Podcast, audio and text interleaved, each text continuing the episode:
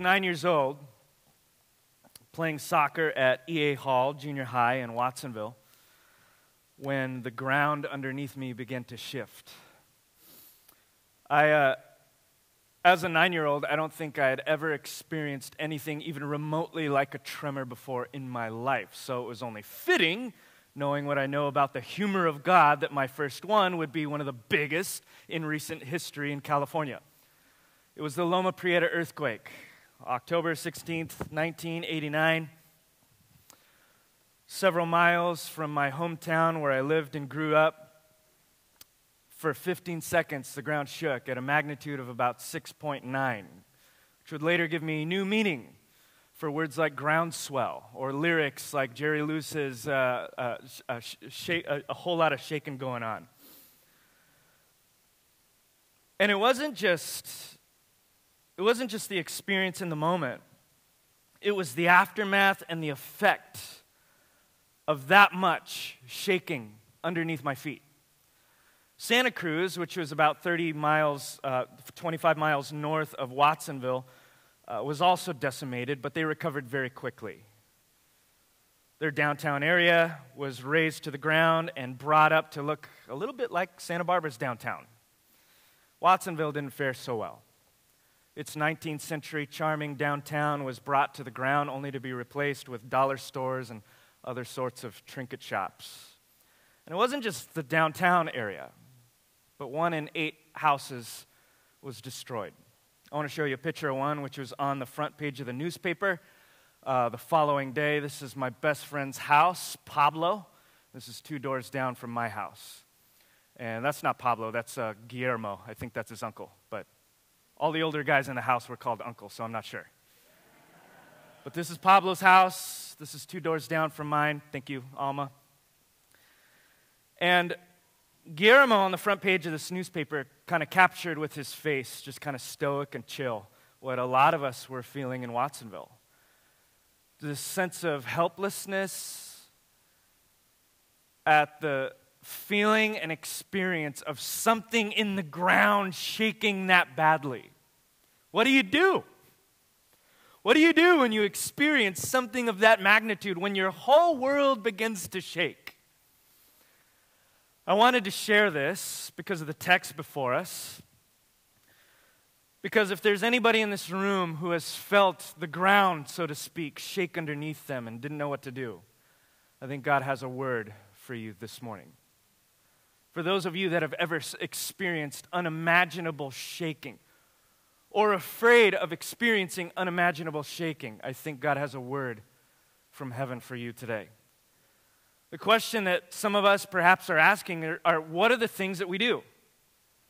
What do we do in an earthquake?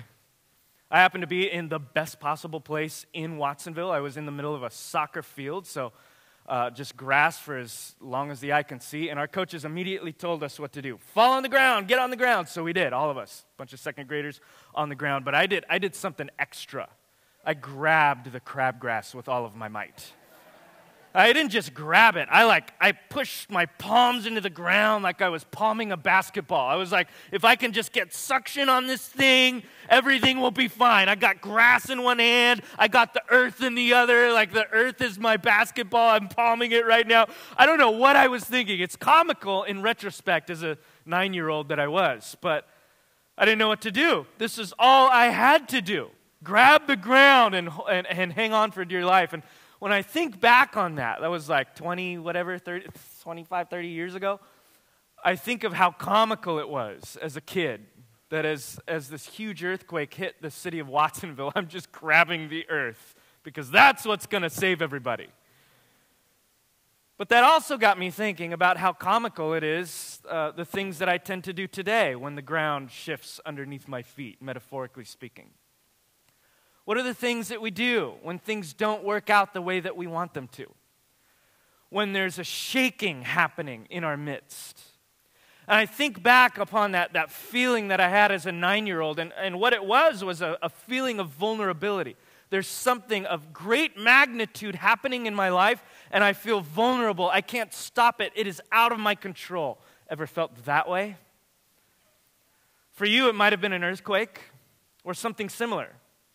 As our City and town went through fires and mudslides and floods uh, less than a year ago. It might be something very similar, but it also might be something metaphorical. It's not that the ground is shaking underneath you, it's that your life is shaking underneath you.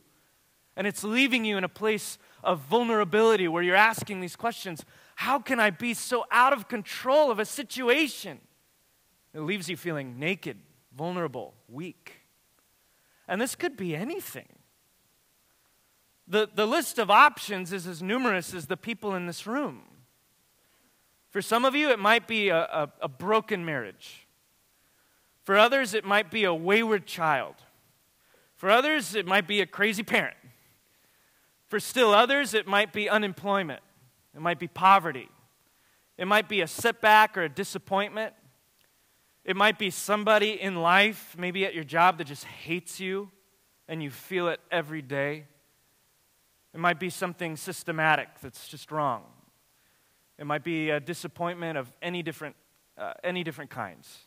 But whatever it is, you've undergone it, or you're going through it now, or you're afraid that it's going to happen, and you know those moments in life that are out of your control that leave you feeling helpless and weak. What do you do? And if we were honest, if I were honest with myself, which I try to be at least half the time, some of the things that I do to counteract the shaking are as silly as that day in 1989 when I grabbed the grass when an earthquake hit my town. This'll fix everything. Some of us, we distract ourselves. We work more hours. We suppress the fear and the pain, hoping that if we suppress it long enough, it'll just disappear uh, we kind of stick our, our nose, our, our foot to the pedal, and we hit the gas, and we just try to burst through the wall of, of, of tragedy or of uh, adversity. We try to work harder, do harder, be more. We bite our, our, our lip and uh, pretend to be stronger than we actually are. We ignore what's going on around us, hoping that if we ignore it long enough, it won't be there anymore. We self medicate through drugs, alcohol, TV, work, distractions, social media. The list of ways that we try to counteract the shaking is endless. How many of us are sitting here right now thinking back to a moment where we tried to counteract the shaking and we're laughing a little bit? Because it was not much different than me grabbing the grass with all of my might. There might be things that we can do that are more wise than others, but if I were honest with myself, a lot of the things that I've done in the midst of crisis were silly. It was just me trying to do what I know I am unable to do control the situation. What do you do to counteract the shaking, the crisis, the problems, the situations that erupt in your life? The text that we're about to read right now is Jesus coming in on the scene in the midst of a shaky environment.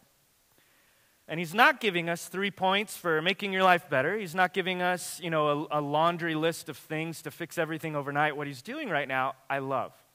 He's describing the type of person who is unshakable regardless of the circumstances. He's also giving us a type of person who gets shaken in those circumstances. He's giving us both. In other words, there are two kinds of people there's a type of person who cannot be shaken, they are unshakable. And there's a type of person who will always get rattled when things don't go their way, whether it's big or whether it's small. This is the type of person, this first person, that has an unshakable foundation. And Jesus goes on to describe, I'll, I'll, give you three things that I think he describes this person as. And I love this first one. He describes this person with such simplicity. It is simple. I love this because I'm a simple person. I don't want a hundred things that are wrong with my life from you, right? The last thing I want is like a, a, a, Reader's Digest laundry list of a thousand things I'm doing wrong and need to circumvent and fix overnight. Like my brain can't wrap around it. Give me one thing. Give me one thing that I could step out and try. Give me two, maybe even three things. I know there's a, a thousand things wrong with my life, but I've only got this much bandwidth, and perhaps some of you do too. You've got two, three jobs. You're a single parent. You've got grown kids that are taking up all your bandwidth. You've got a crazy job that demands all sorts of hours. Your emotional bandwidth, your spiritual bandwidth, your physical bandwidth is this small. And when you come home on a Saturday night, ripped and torn and fatigued and tired, you don't want a thousand things you should be doing better. Some of you are like, give me one thing, man. This is why I like Jesus. In a world of complexity and subpoints, Jesus gives us one thing at a time. He says, Come to me. Hear my words and do them. Let me read this whole passage for you, starting in 46. He says, Why do you call me Lord, Lord, and not do what I tell you? Everyone who comes to me, there's one, and hears my words, there's two, and does them, there's three, I will show you what that person is like. He is like a man building a house who dug deep and laid the foundation on the rock. And when a flood rose and the stream broke against the house, it could not shake the house because it had been well built. But the one who hears and does not do them is like the person who built a house on the ground without a foundation. When the stream broke against it, immediately it fell and the ruin of that house was great. I love the simplicity of Jesus describing for us what it looks like to be an unshakable person. And he doesn't give us a hundred things.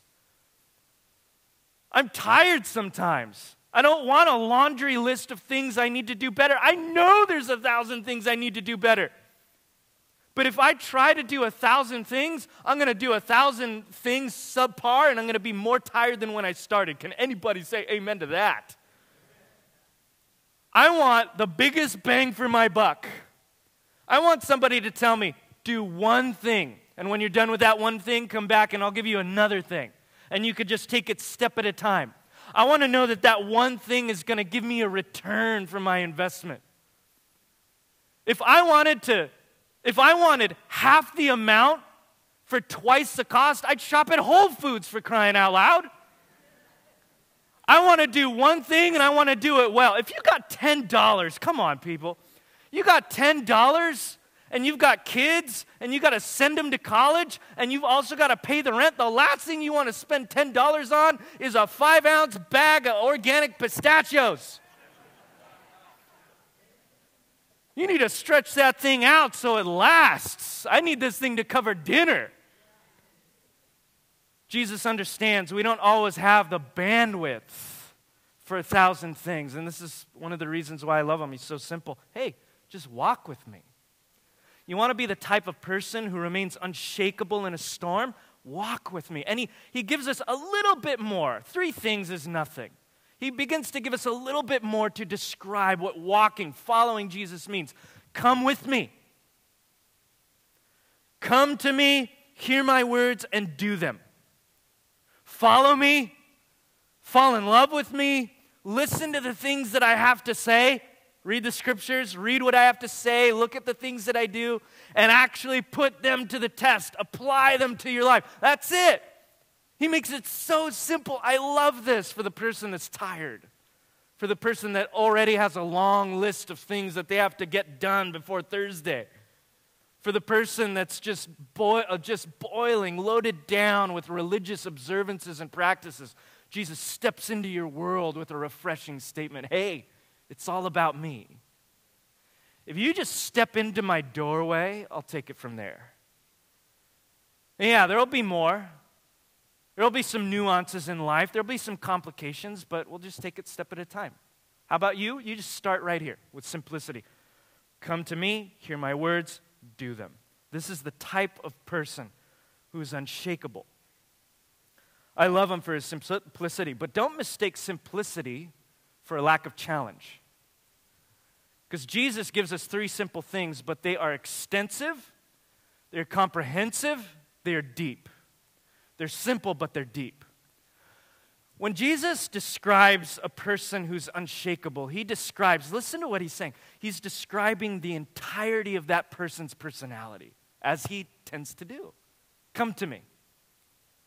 Right there, he's describing the person's heart. He's describing your intention, your will, your desires. He wants your heart. He doesn't stop there, though, does he? Listen to me. Hear what I'm saying. Now he's describing your mind. The mind of a learner that doesn't just love Jesus, but wants to know what Jesus has to say about everything. Then he doesn't stop at the mind or the heart, he goes further into the body, which we talked about last week. Do the things that I'm telling you to do. This is Jesus at the prime, speaking about the whole person mind, body, soul, heart. It's just like he said uh, when he echoed uh, the young person's uh, question about what the, what the most important thing they could be doing. Remember that, that person in another gospel? Came up to Jesus and he said, uh, Just give me one thing, man.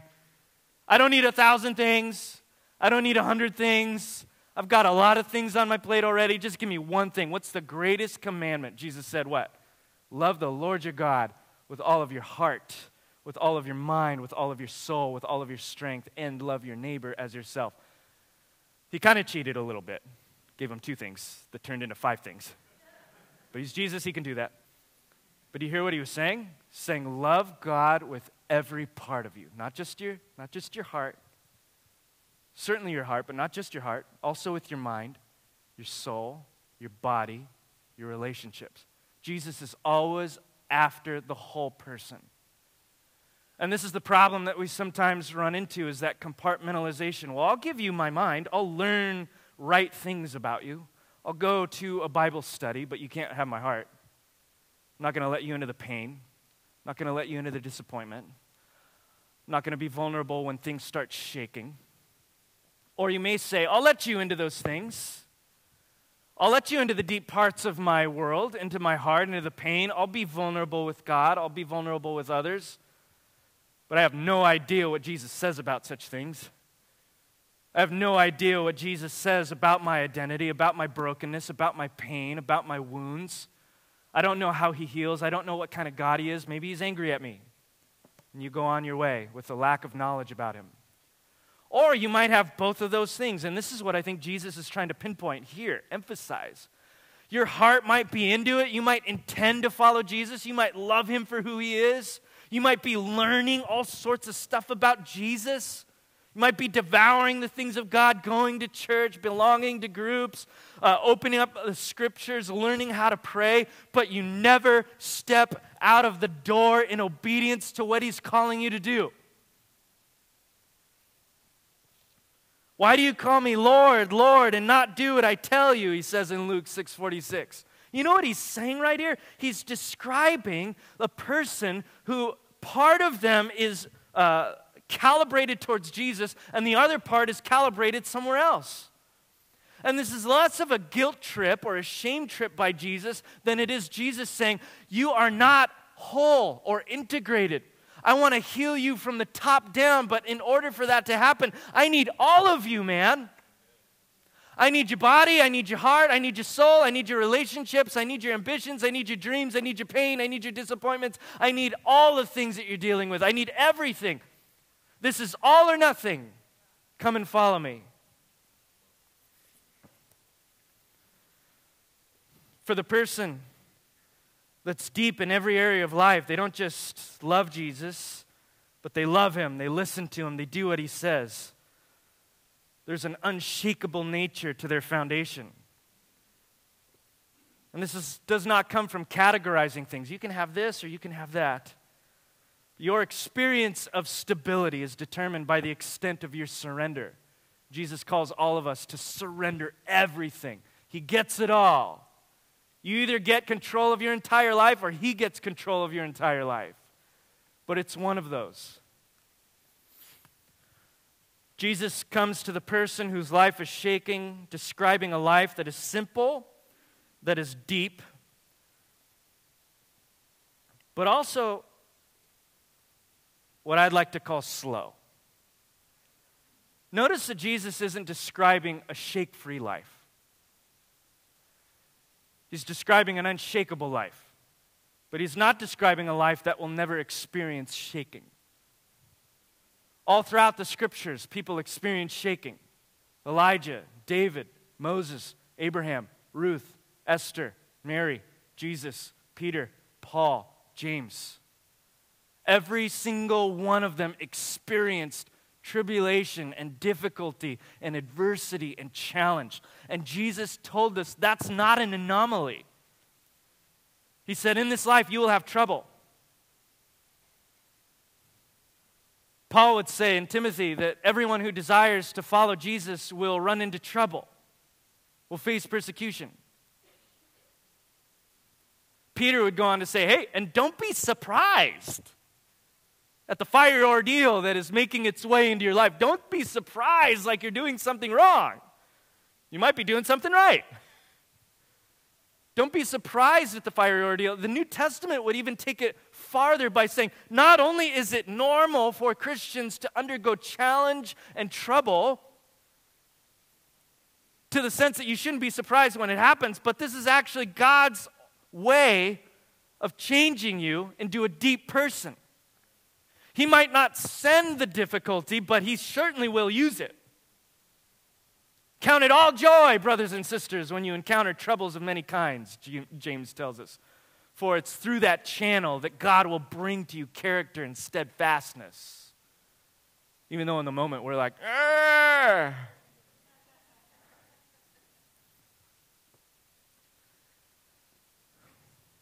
He's not describing a shake free life. He's describing what it looks like when your life does shake, when relationships start to break apart, when people stab you in the back, when your job or career doesn't get off its foot like you thought it would, when you're unemployed, when you're homeless, when you're poor, when you're tired, when you're restless, when you're angry, when you're lonely, when you're disappointed, when you're shamed, when you're guilty. What in those moments that you will experience, what is going to be underneath you when it happens? That's the question Jesus is attempting to answer. Every, every house on my block during the Loma Prieta earthquake, right on the face of my block, fell to the ground, except for one. This guy's. Wasn't because of me, I was nine. It was because earlier that year, my dad had a hunch to go underneath the house and check on the foundation. I thought it was because he was paranoid. Now think that it's maybe a divine hunch that he had. Uh, but he went under there, started to examine rusty nuts and bolts and examining the reinforcement of the foundation, replacing a bunch of stuff, and came up uh, about as satisfied as you are when you change your oil, right? Not that satisfied. I know it's working better, but I can't see it. Till six months later, when our house was the only one standing. The problem in our spirituality is related to this it's that a, a lot of us don't worry about our foundation until the earthquake hits. And by that time, it's too late. Ain't nobody want to go into the foundation of my house on 613 Lincoln Street, Watsonville, California. That house is 100 years old. It's this high off the ground. It's full of spiders and dead cats and the things that they leave. I would rather the earthquake took the house than for me to deal with that mess. But someone dealt with it. And in the same way, our foundations are messy too. Mean, nobody want to deal with that. Nobody in this room wants to deal with their junk, with their garbage, with their messy hearts, with their brokenness, with their disappointments, with their let, set, setbacks and letdowns until the crisis hits and it's too late. Why do you call me Lord, Lord, and not do what I tell you? Jesus is diagnosing the problem. You have a shaky foundation. You might have a few pylons in place, but some of them are missing. You're not doing what I'm telling you to do. He, the great doctor, is examining what's making people sick. In other words, He's not giving us a quick fix. He's not saying, listen, in the moment of crisis, you just need to do these three things and it'll all blow over. No, the crisis does not. He's not giving us a way out of the fire. He's not giving us a way to make things disappear. He's not even giving us a list of things to do when the crisis hits. He's telling us the type of person who exuberates an unshakable foundation when the crisis hits. He's giving us ingredients for being the type of person who is unshakable. A way to become the type of person who is unshakable.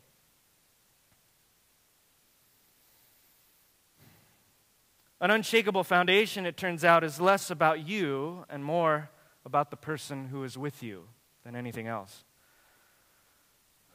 As Jesus begins to describe with simplicity and depth and slowness, that it's not the person that turns in crisis to Jesus in the moment of difficulty that has a strong foundation. It's the person that turned to Jesus before the crisis hit. Now, here's the thing if you don't care about Jesus and you turn to him in the midst of a crisis, he's going to receive and accept you because he's gracious and he loves you. This has nothing to do with God's love for you, it has to do with your foundation.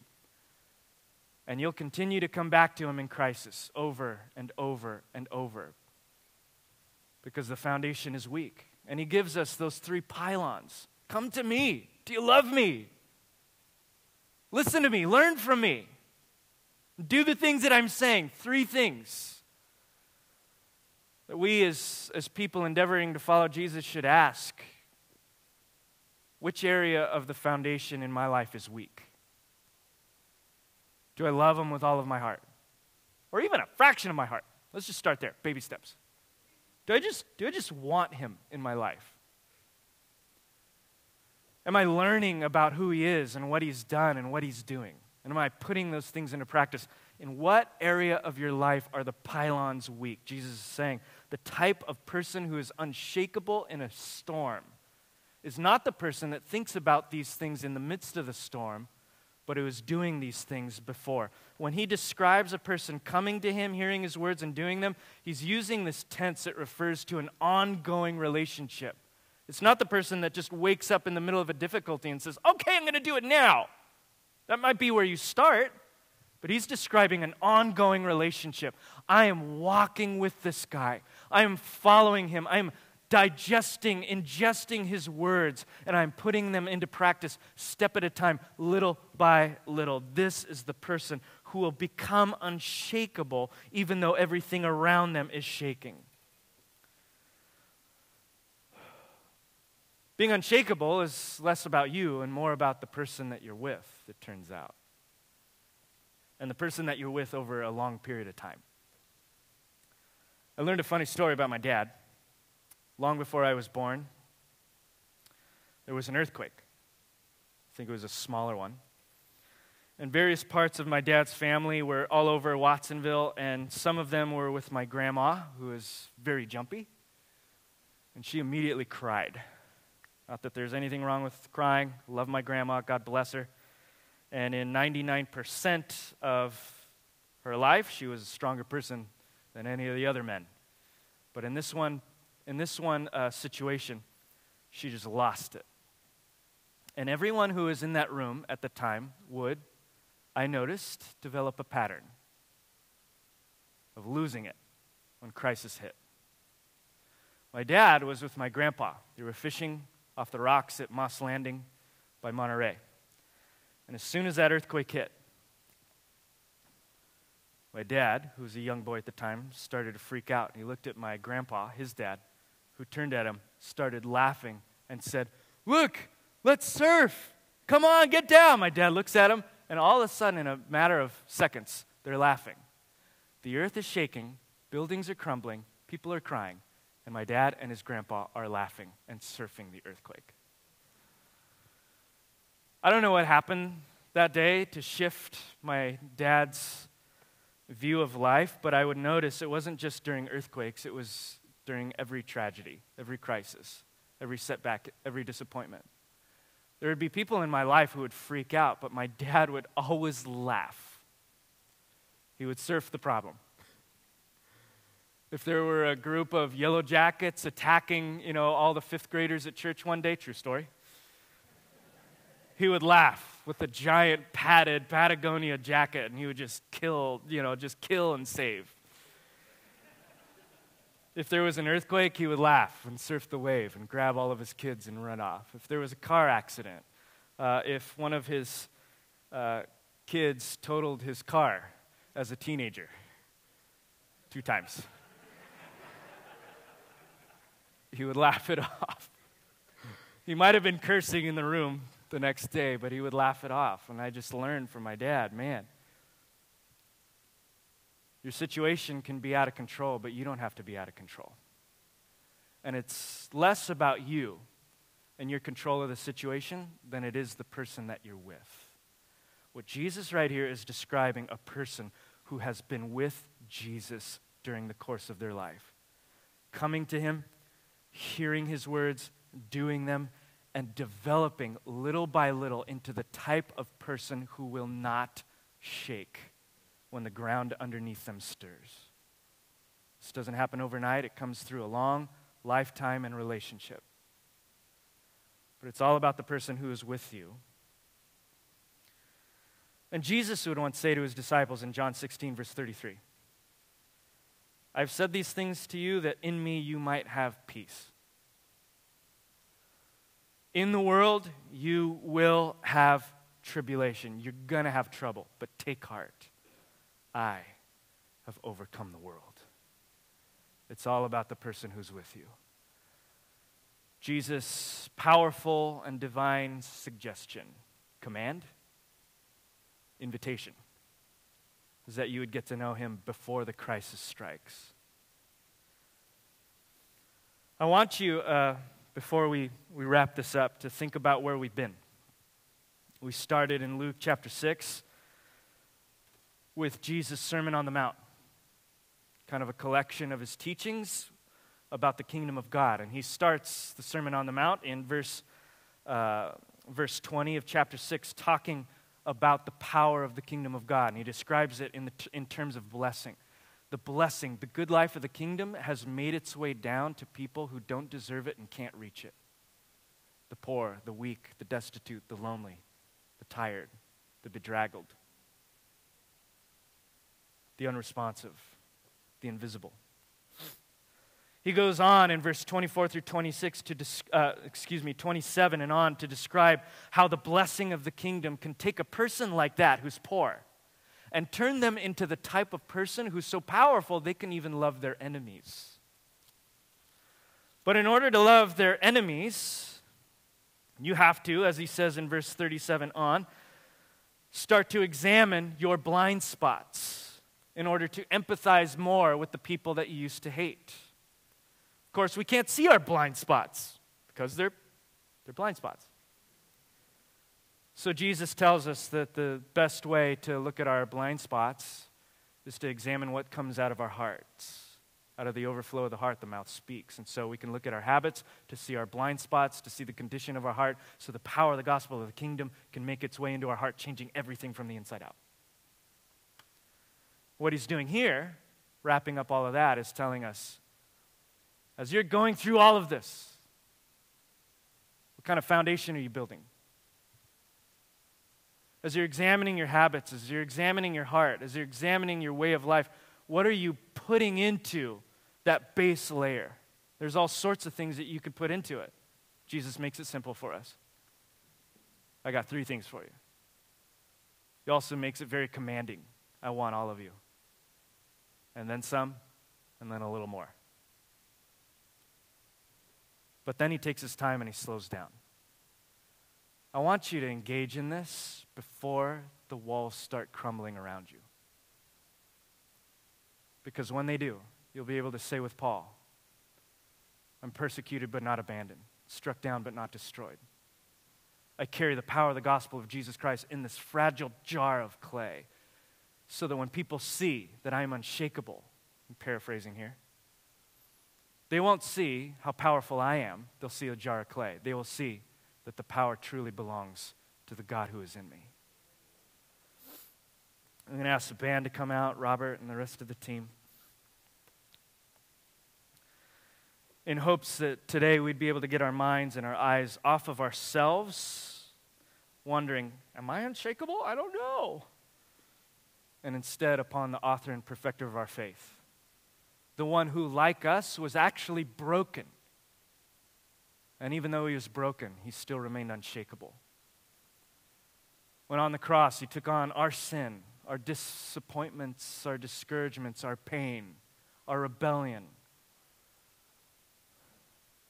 our setbacks, our terrible natures, our bad habits upon his back and onto the cross and where he suffered wrath and punishment at the hands of people that didn't know what they had when they had it. And there on the cross, Jesus was broken. But he would rise again three days later, unshaken and unshakable.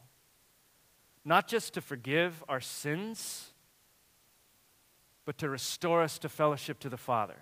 And the Bible describes him as sitting at the right hand of the Father as both King and Lord. That's the gospel, is that Jesus is Lord. The gospel is not that you have been unshakable up until this point. The gospel is that your Lord is unshakable. And Hebrews chapter 12 tells us now that we have received a kingdom that is unshakable, let's run the race